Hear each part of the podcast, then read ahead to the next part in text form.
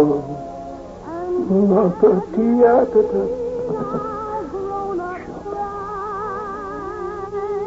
know, I'll bet there are millions of people who believe that Florida is an extension of a nightclub floor. Children, cavalcade of stars, nights dancing the rare, exotic Latin American dances, drinking banana daiquiris, and listening to Barbra Streisand.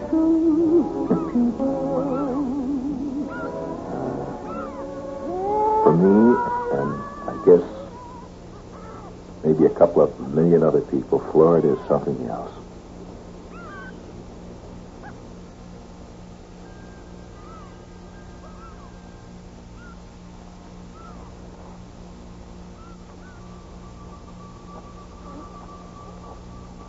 When I come out of the service, I had a dozen things wrong with me. And I would say that this is the best hospital I ever hit. Right here. No drugs, no nightmares, no pain. But nature's rough treatment was the damn best medicine that I ever took. For the simple reason that when I come down here, I was ill. I couldn't get around, stiff.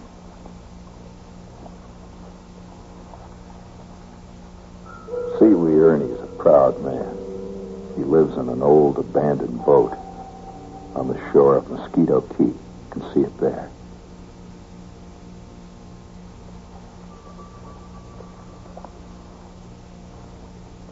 Well, uh, that is not the principal reason. The principal reason was money.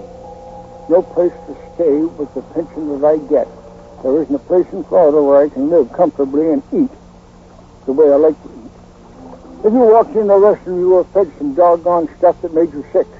And you didn't go into that restaurant, you walk into another and the same thing happened. It seems there was a crowd following you around. Well, just get you to bitch, uh, just to hear you bitch.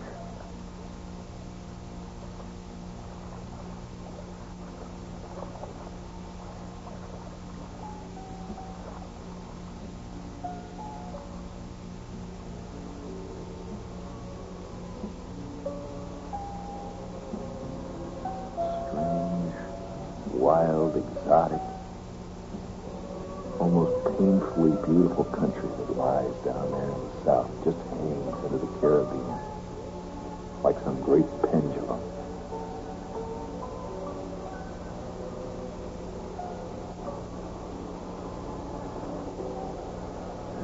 Florida.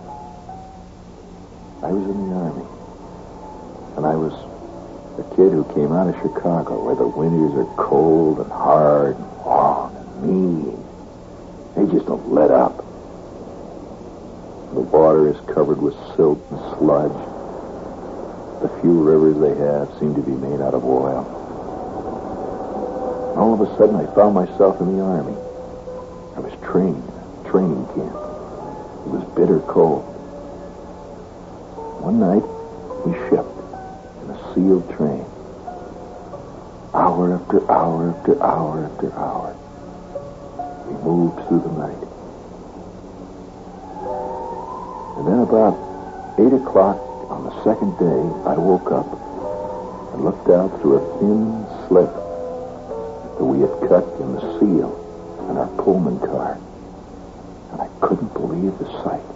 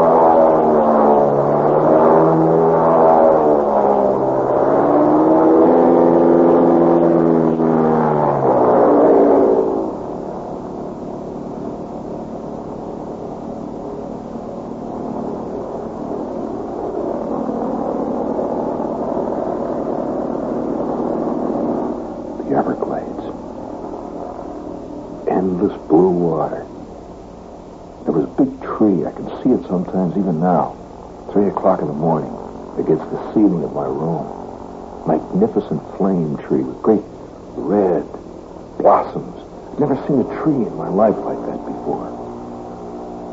And a few hours later, we were in the Everglades. Right next to the Gulf of Mexico. Where the water just rolls in from the coast of Yucatan, steadily, endlessly, on and on. And the greatest shellfish in the world, just millions and millions of rare exotic shells lay along the beach.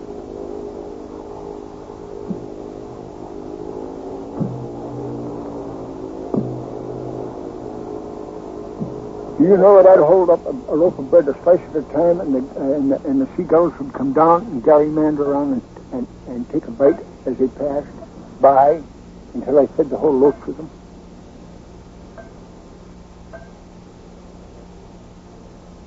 Uh, I used to, used to go down into the cellar where it was damp and cool for relief.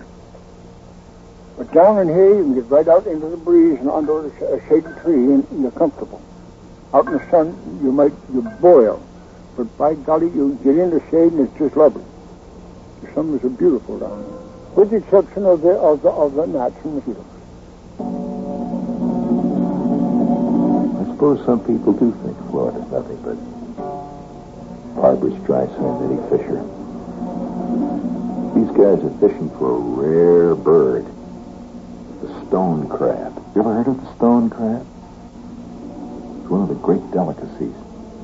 And the stone crab exists only along certain parts of the west coast of Florida on the Gulf Coast. The strange looking crab with great, great white and gold and orange pincers. Angry crab. He's called stone crab because the shell that he has is harder than any stone, actually, than I've ever seen. And they're beautiful. You eat them with cold mustard sauce.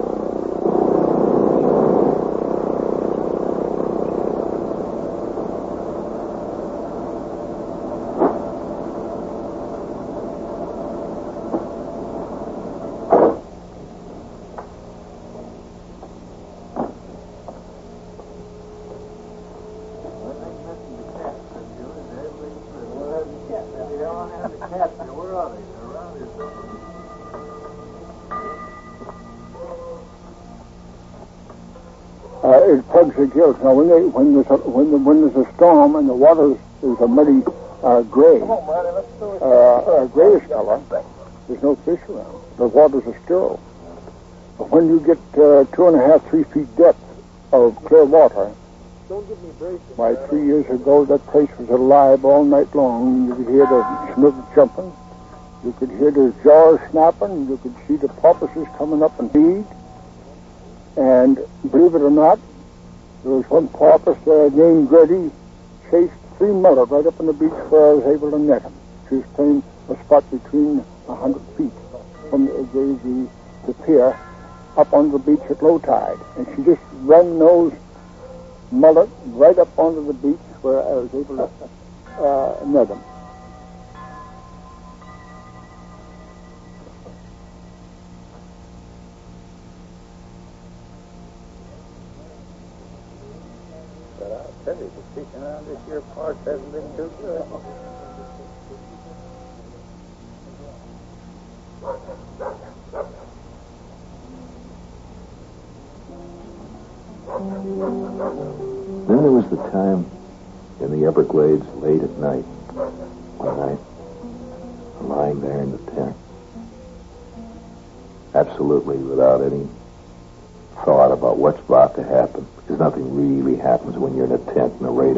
In the middle of the Everglades. Life just goes on. So you, you don't think much about time. You hardly even think of what month it is, what day it is in the week. Must have been about 3 o'clock in the morning. lying there in our tents. I'm sound asleep, and you can hear the radar. If you're awake, you can hear the radar going all the time, night and day, that steady humming beat. All of a sudden, just outside the tent, something let go. I turned over and I looked at Gasser, who was in the bunk across the tent from me. Hey, Gasser! Sergeant Kowalski's finally flipping. He just lay there and listened. He was a bull alligator looking for a big. And it was about that time, I think, that I began to totally and completely in love with the Everglades, the Gulf Coast, and long nights. And on the nights when we were off, when we wanted to get the sound of the radar out of our ears,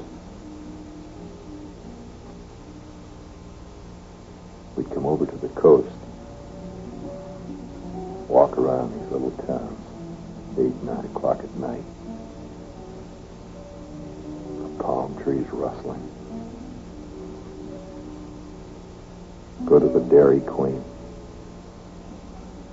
Shift from foot to foot. And head back into the glades.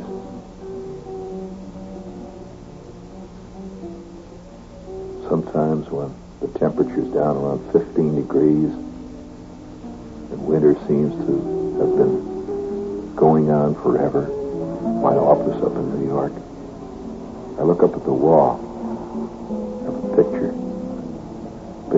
blown up Kodachrome slide of a pelican just floating in the blue waters off of Goodland. I know that those people are down there just living, walking around, riding bikes, going fishing, stopping by for a Dairy Queen.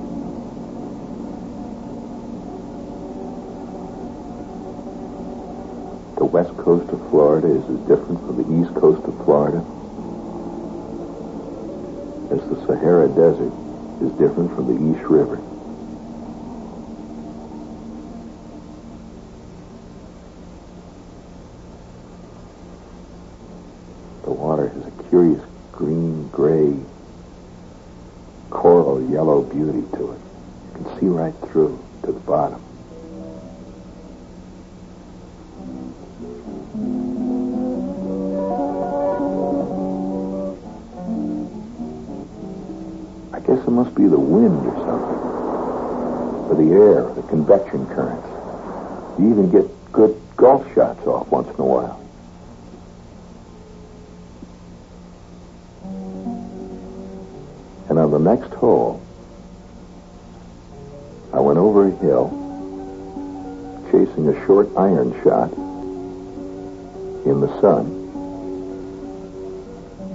And there, laying right next to my ball, not more than five or six feet away, right on the shore of a tiny water hole, was a gigantic 14 foot alligator. Big Albert, just laying there. He eats Kro-Flite golf balls for breakfast. And he eats golfers for dinner. Well, I don't know what the chorus rules are. Whether you drop a ball or whether you try to bounce one over Ernie or Albert. All I know is that I just walked up awful careful. I decided I'd let him have the ball. I dropped another one, took a stroke, and went on.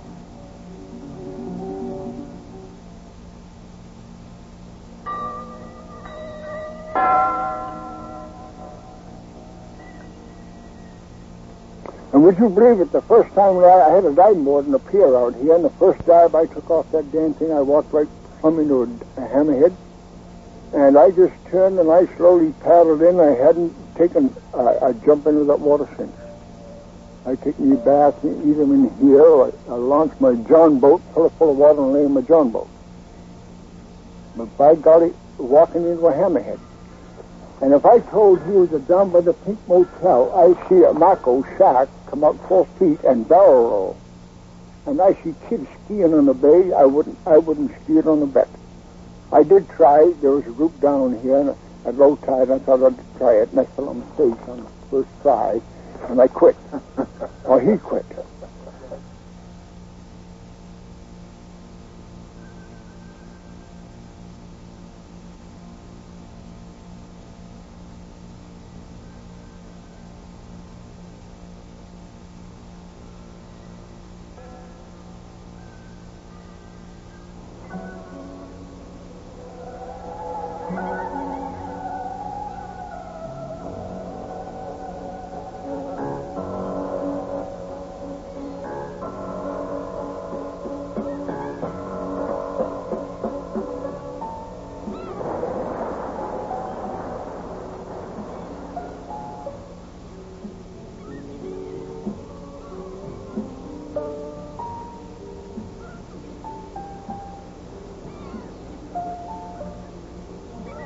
Often wondered what it is that makes a, makes a guy into a fisherman. I, I think that uh, that the world is. Uh oh, wait a minute. There's a little action there.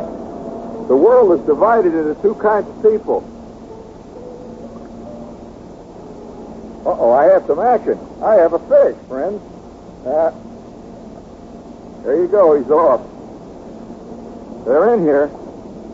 I think the world's divided into two kinds of people. There's there's the fishermen, and then there's the bad guys.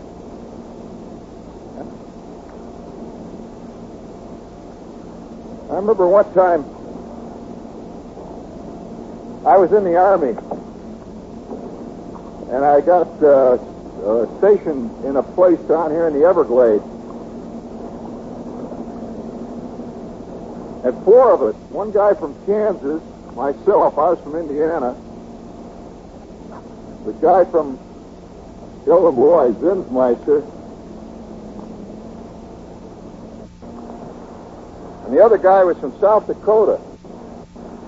Uh, you know, when you live in South Dakota or Illinois or Indiana, the idea of the ocean, it's, it's, it's a thing you read about in stories like Moby Dick. And we came down to uh, Palm Beach. We rented a boat one of these day boats where you go out and go deep sea fishing. And we went out for about four hours in this boat, and between the four of us, I don't think we had $65. And they charged us $40 for the half day. We got out about 20 minutes out into that pitching Gulf Stream, and it was a fantastic sight. All four of us, almost on cue, got seasick, and I mean so sick, so sick it was uh, it was like a vision of purgatory. Well, we got we got out to the Gulf Stream. We sat out there in the sun. I'll tell you, the sun down here in Florida is a, is a sun that has a special character of its own. It's a malevolent sun sometimes, especially when you're out in the water. That sun sat above us. We sat in that boat, that green water moving on all sides. Zinsmeister looking over the back there, down into that water. I'm up in the bow. And we were we were bottom fishing. We had these great big baits. In fact, the the, the uh, bait looked bigger than any fish I'd ever seen anybody catch. Tremendous bait. We sat out there for about two hours with that sun baking down.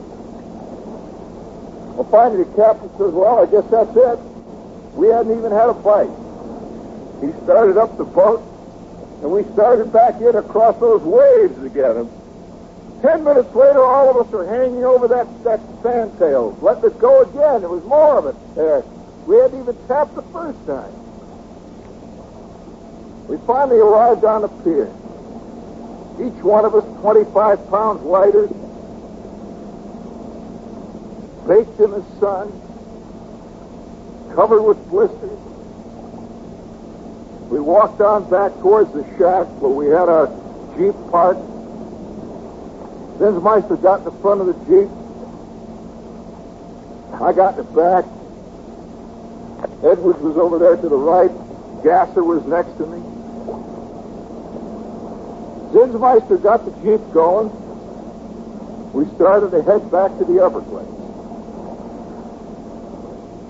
We rode for about five minutes in silence. Except for the stomach growling. All of a sudden, Gasser says, you know,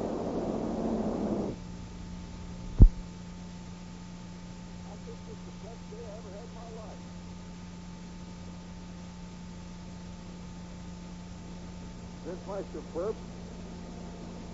I said, yeah. And night we lay in the tent talking about it. How we fished in the Gulf Stream. Somehow we were one with Ernest Hemingway. Captain Ahab. All the other great fishermen of the past. Ever since that time, I've, I've just never been able to stop. Whenever I get near water, especially whenever I get near salt water, I got to fish. That's what I'm doing right now today. Either gets in your blood or it doesn't. You know, I have a feeling that Captain Ahab wasn't chasing a white whale after all. You know, when it was all said and done, only a fisherman could really understand Moby Dick. Captain Ahab was pursuing the ultimate fish.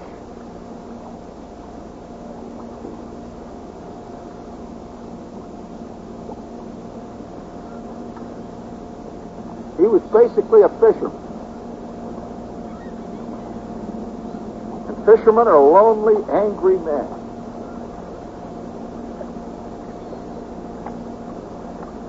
They got a vision all their own.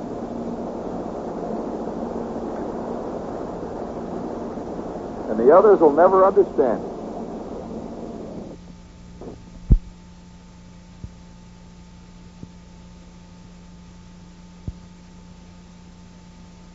And the others will never understand it. So today I think I'll catch one for Zinsmeister. Gasser, Edward. Before the day is out, I may even I may even snag one for old Ahab himself.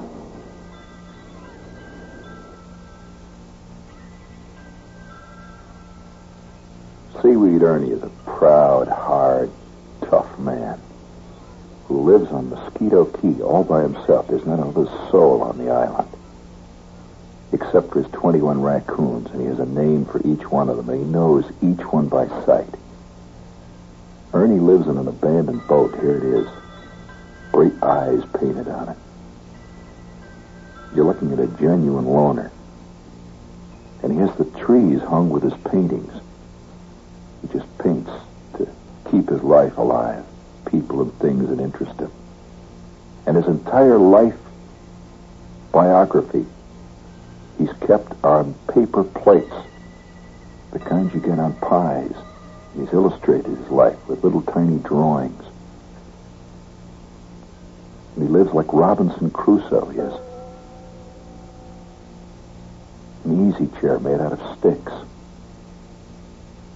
Paintings of Elizabeth Taylor, horses and the devil. Seaweed Ernie. He's out there tonight. Uh, do, you, do you consider yourself a hermit, Ernie? No. No, I don't consider myself a hermit. For the simple reason that I could go out tomorrow in Sunday's best and remember the things that I was taught, which is proper, and and and to handle myself as as, as a man in the public view should handle himself. Know, I have I have no diplomas and I'm not a VIP, but I will say this: I enjoy life from sun up to sunset and then beyond. There's my raccoon cat. Tabby! Tabby! You come? Tabby! Come on, go. Hurry, hurry. When did you decide to come down here for? Well, when I come out of the service, I had a dozen things wrong with me. And I would say that this is the best hospital I ever hit. Right. No drugs, no nightmares, no pain, but nature's rough treatment was the damn best medicine that I ever took. For the simple reason that when I come down here, I was ill. I couldn't get around. Stiff. What made you decide to live on an island? Well, uh, choice uh, in regards to nature's uh, ways. You say you're part nature. Well, that is not the principal reason. The principal was reason was money. No place to stay with the pension that I get. There isn't a place in Florida where I can live comfortably and eat the way I like. Picture of her, is it?